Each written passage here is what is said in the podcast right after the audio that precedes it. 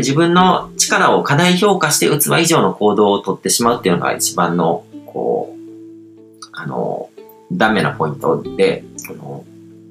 自分の今のステージとか器以上の大きなお金が入ってくると、まあ大抵こういうことが起こるんですよ。で、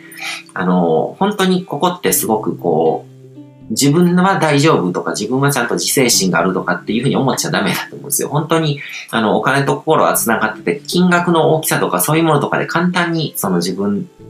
の心って乱されるので、自分ないなんてものはないっていうことを僕は言ったりとかもするんですけど、こう自我っていうものは幻想に過ぎないとか、自由意志はないとかっていう話をするんですけども、そこに、あの、自分の意志だとか、その、自分は特別な人間だ、神の意志があるとかって考えてる人っていうのは、あの、そこをどんどんどんどんこう、自己正当化していっちゃうんですね。それがすごく危険で、で、一人でかんそういう風になっていくのはいいと思うんですけど、周りの人を巻き込んじゃうので、特に影響力、何か大きな影響力持ってる人とかは、多くの人を巻き込んで、みんなでこう不幸な道に突き進んだりとかするので、それってすごく危ないと思うんですね。うん。だからその、お金と心が繋がってるってことを体感するのはいいんですけども、こう、大抵ろくなことにならないんですよ。うん。でも、人が一番何かを学習するのは痛い目に遭う時なんで、だから、その、体験してみること自体は悪いことじゃないと思うんですよ。僕もそうやってこう、いろいろ過去に失敗してきたことのおかげで、すごく学べてる部分もあるし、これからも多分こういうふうに思ってても多分失敗することがあるけども、ちょっと痛いくらいで、なんかこう、立ち直れるっていうレベルの失敗っていうのはいっぱいした方がいいと思うので、うん、なんか完全にそれをこう、あの、防ぐことってできないと思うんですよ。人の心ってこう揺れ動くものだし、僕も状況が変わったら簡単にこう、その、また心を支配されたりっていうことも起こると思うので、うん、でもお金の持つエネルギーっていうのはすごく大きいので、あの、ひどいと自殺してしまったりとかすることもあるわけですね。そこはすごく注意なわけで、こう、取り戻しのつかない失敗っていうのはまあないんですけども、本人の中ではすごく大きなことに感じる失敗っていうのもあるわけで、うん、で、あの、会社員時代とかで、こう、FX とかトレーディングとかに夢中になってた頃とかに、こう、成功したトレーダーのこととかをいろいろ調べたりとかすると、みんなあんまり幸せそうじゃない人生を送ってたりすることに気づいたんですね。で、まあ、伝説のトレーダーって言われてる人とかにしても、こう、破産して、復活して、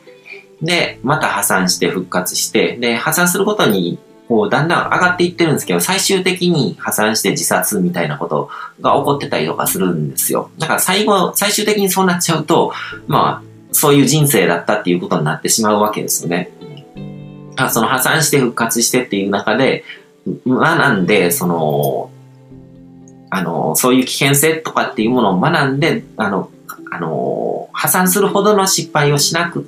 て済むような、そういうことを身につけるっていうのはすごく大事で、で、まあそういう、こう、起伏のある人生っ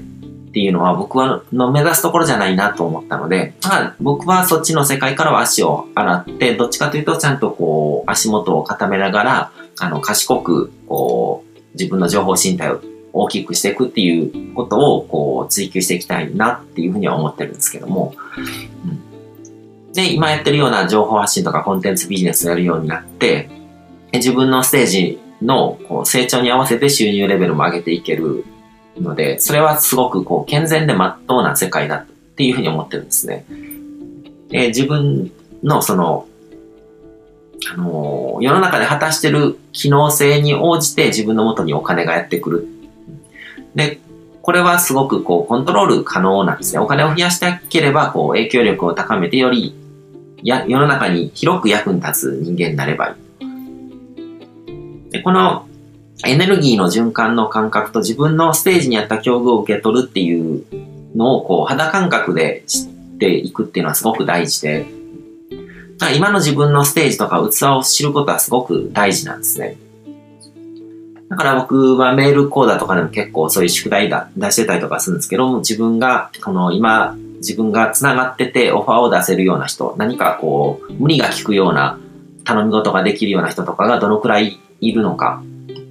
っていうことをちゃんと把握する。で、自分に対してお金を払ってくれる人たちはどのくらいいてるのか、それはどのくらい、一人当たりどのくらいの金額になるのか、それってこう自分の影響力のステージをすごく、あの、表してるわけですよね。で、その、お金を持ってる人とか稼いでる人を見る上でも、その人はちゃんとステージに見合った形でお金を手にしてるのかっていうのを見るのはすごく大事なんですね。自分だけじゃなくて他人に対してもすごくこう、羽振りのいい人とか、なんかこう、あの、まあ結構その自分がまだ結果を出してない時とかってこう、結果出してる人とかに対してこう、あの、遠ざけるような人もいるし、なんかもうすべてなんかこう受け入れてしまう人とかもいたりとかして結構危なかったりとかすると思うんですけども、その人がすごく無理して自分を大きく見せてる人だったりとかすると、あの、利用されちゃうっていうことも起こるわけですね。だからちゃんとその、どういう世の中でどういうこう役割を果たしてるから、そのくらいのこう収入レベルとか稼ぎとかそういうものが実現できてるのかっていうのを見ていくと。で、この人ちょっと結構あのコントロール失ってるんじゃないかなとかっていうのは外からちゃんと観察していけば分かったりとかするので、演技上のネットワーク上の存在としてどのくらい社会の役に立ってるのか、それに見合った報酬としての収入なのかっていうところを見ていくと、あの収入の額、額面だけじゃなくて、金額的なものとか、そういうものだけじゃなくて、本当のその人のステージっていうものが見えてきたりとかするんで、でそれを観察して学んでいくことが大事ですね。その世の中でいろんな人の事例を見ていくことによって、その経験値が蓄えられていくわけですね。自分がそうやってこう見、見抜く力っていうのが、あの、高まっていくわけですね。でそれが本当の意味での実践的なエネルギーリーディングなんですよ。だから別にこう、その、まあ目に見えない世界のロジックっていうことで言えば、その、まあ従来的なこうスピーチャル的なこうオーラとかエネルギーとかそういうものとか見るっていうのと、その、その人が演技的にどういう役割を果たしてるのかとか、そういう背景の情報を見ていくのっていうのは全く同じことで、で、その、どっちかというと人間社会っていうのはその、まあ演技的なその背景のエネルギーの部分で動いてる要素の方が大きいわけで、そっち側を見る方がよりこう実践的というかこう役に立つエネルギーリーディングの力になっていくわけですね。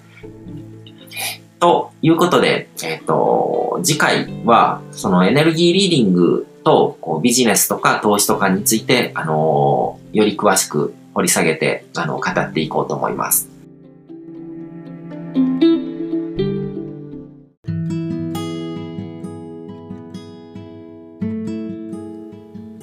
今回も最後まで聞いていただいてどうもありがとうございます。チャンネルの説明ページの方に僕が提供している悟り式コーチングの最初の2ヶ月分を無料で受講できる案内があります。ゴール設定とアファメーションについて詳しく解説してるんですけども、僕自身もこれらのことを本格的に取り組み始めて、で、それで大きく人生を変えたという経験があるので、あの、まだ受講したことがない方であったりとか、このタイミングでピンとくる方はぜひ登録して体験してみてください。また、僕がどんな人間なのかを簡単に知ってもらえる2分ほどで読める会員プロフィールのリンクも貼ってます。僕自身がインターネットを通じた出会いによって自分の人生を大きく変えたので、この出会いがあなたの人生を変える良いものになることを願ってます。では、また次の放送でお会いしましょう。